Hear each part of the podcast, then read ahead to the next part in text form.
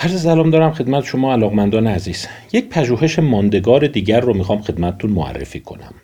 این هم از اون پژوهش است که بر روی درک ما از رفتار انسان یه تاثیر بسزایی گذاشت و در واقع در شکلگیری تفکر ما در مورد ناهمخانی شناختی خیلی موثر بود. محقق اصلی این پژوهش جاناتان فریدمن هست. و اگر شما خاطرتون باشه چندی پیش در اینستاگرام یک مطالعه دیگه از ایشون معرفی کردم که در واقع همون مطالعه مشهور آدم آهنی بود که کودکانی که تهدید ملایم دریافت داشته بودند به دلیل ناهمخانی شناختی که حس می‌کردن کمتر به سوی آدم آهنی اون مطالعه اگه یادتون باشه 1965 بود. این مطالعه ماندگار و تاثیرگذار دیگر از جانتان فریدمن 1966 هست یعنی سال بعد از اون به چاپ رسیده و خیلی مورد استناد قرار گرفته و اصلا این تکنیکی که به عنوان تیتر این مطالعه هست بعدها وارد کتاب های مختلف روانشناسی، روانشناسی اجتماعی و جامعه شناسی میشه. اسم مقاله هست Compliance Without Pressure در واقع میشه گفت همراهی بدون زور یا فشار. The foot in the door technique تکنیک پا در میان در. حالا این ترجمه فوت این دور رو من دقیقا نمی‌دونم چی ترجمه کنم. ولی وجه تصمیه اون اینه که اینهایی که فروشنده بودن اینهایی که بازاریاب بودن به خانه افراد مراجعه می‌کردن خب طبیعتا تا زنگ می‌زدن و صابخونه می‌فهمید که این یک بازاریاب یک فروشنده است. در رو تو چهره اینا میکوبید در رو میبست و اصلا باشون صحبت نمی‌کرد. ولی اونایی که موفق تر بودن در فروش و در واقع توانایی بیشتری در مجاب کردن افراد به خرید داشتن پاشون رو یه لحظه میذاشتن بین در و چارچوب که در بسته نشه و فقط چند ثانیه از صابخانه فرصت می‌خواستن که اجازه بده من توضیح بدم و بعد متوجه شده بودن که همین تکنیک ساده همینی که یه ذره اجازه بدی دیدگاهت بیان بشه و یه مقدار خیلی مختصری انسانی رو درگیر و متعهد کنی این می‌تونه زمین ساز این باشه که خواستای خیلی بیشتری از او داشته باشی و از او خیلی تقاضاهای جدیتر بکنی. منتها به صورت علمی این رو خیلی مطالعه نکرده بودن. تا اینی که جانتان فریدمن از دانشگاه استنفورد می‌دونید دانشگاه استنفورد اون زمان خیلی محل شکوفایی برای پدیده در واقع ناهمخانی شناختی بود. الیوت آرانسون لئون فستینگر و جیمز کال سمیت اونهایی که در کلیپ قبلی ازشون نام بردم و به زودی ازشون مطالعات ماندگاری رو معرفی خواهم کرد همه در اونجا مستقر بودن و بر روی این قضیه کار می‌کردن. اما پژوهش فریدمن در سال 66 چی هست و در واقع این تکنیک رو چگونه اومده اندازه گیری کنه؟ خب طبیعتا بر روی خانم های بود چون اصلا این تکنیک فوتند دور رو هم فروشنده ها به خصوص اونایی که می‌خواستن بیمه بفروشن یا جارو برقی بفروشن. فکر کنم شما این فیلم های حتی کمدی اون دوره رو دیدید که این دست به دست می‌رفتن و سعی می‌کردن لوازم بفروشن در واقع به کار میبردن. فریدمن مطالعهش رو بر روی خانم های شروع کرد در واقع در شهر پالو آلتو در کالیفرنیا. و 156 خانم خوندار رو در واقع مخاطب پژوهش خودش قرار داد. این پژوهش چهار دسته خانم ها توش در واقع دسته بندی شدند. و اساس اون این بود که این چهار گروه هر کدوم 36 نفر به چهار شیوه مختلف سعی می‌کردند که در واقع اونها رو وادار به اجرای یک در واقع فعل بکنند. داستان چی بود؟ و چهار گروه چه بودند؟ داستان به این صورت بود که روزهای دوشنبه یا سهشنبه صبح میشه اول هفته. به اینها زنگ زدند در یکی از گروه ها من به ترتیب می‌خوام بگم این گروه ها چیا بودند. در گروه پرفورمنس یا گروه کارکرد صبح دوشنبه یا سهشنبه به اینها زنگ زدند و گفتند که خانم اجازه میدیم ما هشت تا سوال از شما داریم در مورد این شوینده ها و صابون هایی که شما تو خونه مصرف می‌کنید. سوالشون این بود. هشت تا سوال ساده. جنسش چی هست؟ عطرش چی هست؟ نمی‌دونم. کدومش رو ترجیح میدین؟ هفته ای چند تا صابون خریداری می‌کنید؟ یعنی سوال های خونسایی که خیلی وقت افراد رو نمی‌گرفت. اینا شد گروه پرفورمنس حالا شما به تفاوت این چهار گروه دقت کنید چون نتیجه ای که در واقع فریدمن می‌خواد بگیره خیلی اهمیت داره. پس تلفنی زنگ زدن گفتن ما از طرف مؤسسه مصرف کنندگان کالیفرنیا هستیم. کالیفرنیا کنسومر گروپ که البته همچین چیزی وجود خارجی نداشته. ولی گفتن ما می‌خوایم نظرسنجی کنیم از خانم های خونه دار راجع به وسایل مصرفیشون و کارهای خونهشون. خب این شد یک گروه. گروه دوم که میشه agree only. بهشون زنگ زدن. گفتن شما اجازه می‌دید که ما بعدا با شما تماس بگیریم و راجع به این شوینده ها و صابون ها ازتون سوال کنیم. یعنی دقت بفرمایید که سوال نکردن فقط زنگ زدن گفتن اجازه می‌دید گروه با این کار رو بکنیم یا نه؟ و اگه طرف گفت آره بعدا هم زنگی بهشون زده نمیشه. فقط می‌خواستن ببینن اجازه میده یا نه. گروه سوم گروهی بودن که زنگ زدن باز دوشنبه و سهشنبه صبح و به اینها گفتند که در واقع ما مؤسسمون اینه ما در زمینه بازاریابی کار می‌کنیم در زمینه خدمات مصرف کننده کار می‌کنیم سعی می‌کنیم نظر مصرف کننده رو بسنجیم و و غیره. می‌رسیم به گروه چهار. گروه چهار دوشنبه و سهشنبه صبح هیچ تلفنی دریافت نکردند. گروه سه رو من اسمش رو اونا اسمش رو گذاشته بودن فامیلیاریزیشن گروه آشنایی. یعنی فقط با اون مؤسسه آشنا شد. و گروه چهارم اونی بودن که هیچ وقت دوشنبه و سهشنبه اصلا تلفنی دریافت نکردند. بعد چه اتفاقی میفته سه روز بعد یعنی پنجشنبه یا جمعه به این افراد زنگ می‌زنند. صرف نظر از اینی که مثلا تو گروه اول تو گروه پرفورمنس پاسخ اینا رو داده باشه یا نداده باشه. در گروه agree only فقط موافقت. رضایت داشته باشه که بعدا بهشون زنگ بزنن یا نه. در هر حال فرقی نمی‌کرد. حتی اونایی که وسط هم مکالمه رو قطع کرده بودن جز این 36 نفر بودن و روز پنجشنبه یا جمعه یه تلفن دریافت کردن. توی این تلفنی که پنجشنبه یا جمعه اتفاق افتاد و برای هر 156 نفر تکرار شد یک درخواست خیلی میشه گفت سنگین داشتن.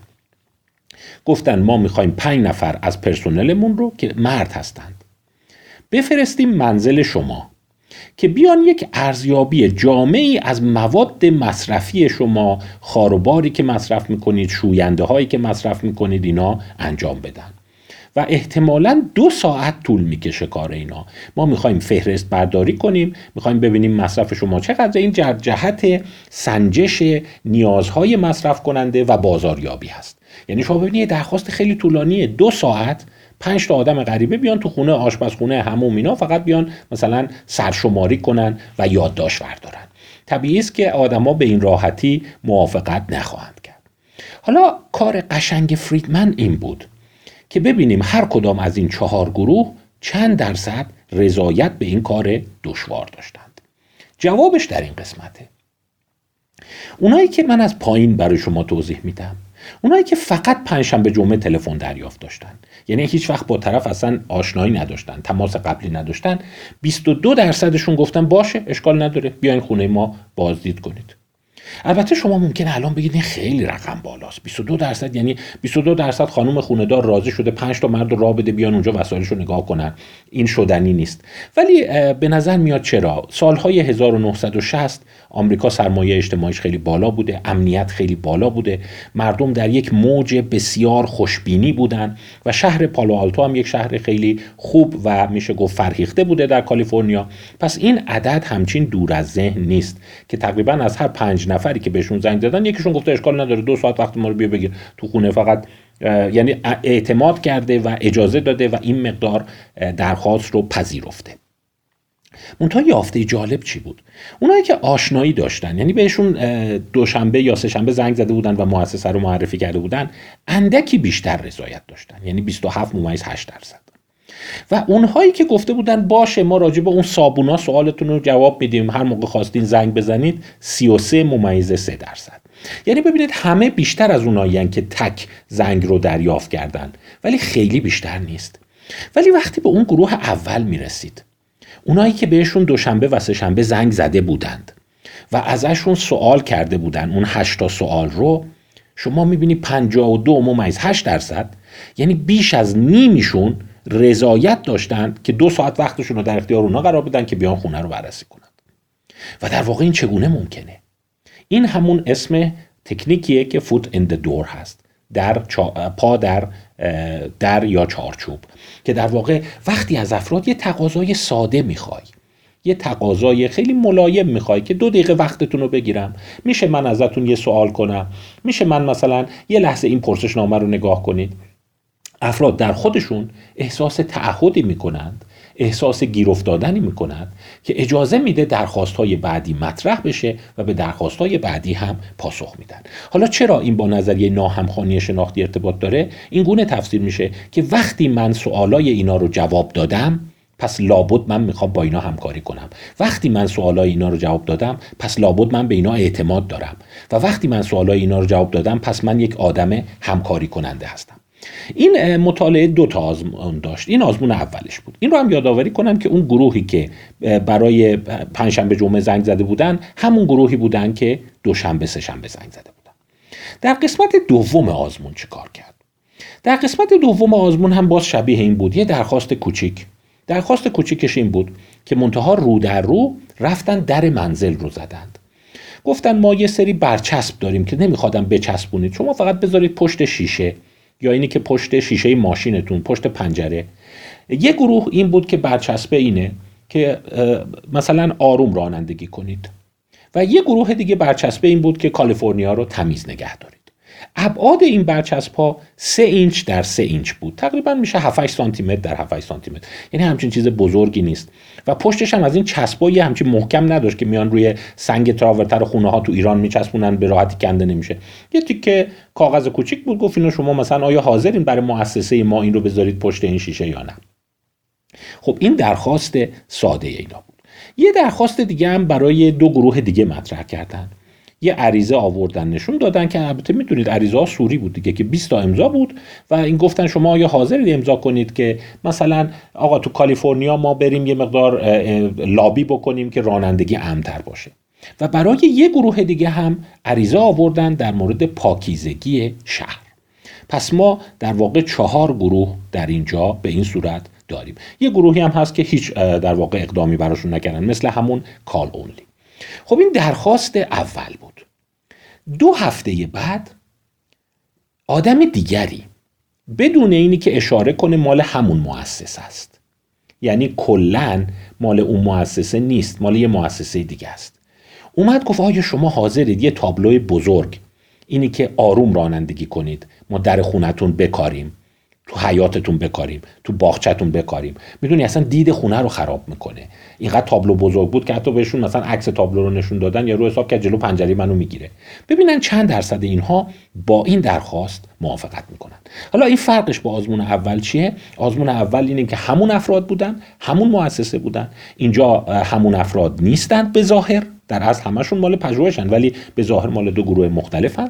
دو هفته بعد تماس گرفتن و در عین حال تو بعضیا در مورد رانندگیه ولی تو بعضیا در مورد رانندگی نیست. درخواست اول راجع به تمیزی بوده ولی الان می‌خوان راجع به رانندگی نگاه کنن. ببینیم نتایج چی شد.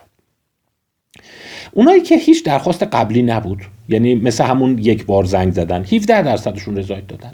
گفتن که باشه بیاین بذارید. اونایی که عریضه برای زیباسازی رو امضا کرده بودن 47 درصد. اونایی که عریضه برای رانندگی ایمن رو امضا کرده بودن 48 درصد. پس ببینید یه مقدار تعهد ایجاد شده بود بیشتر راضی شده بودن.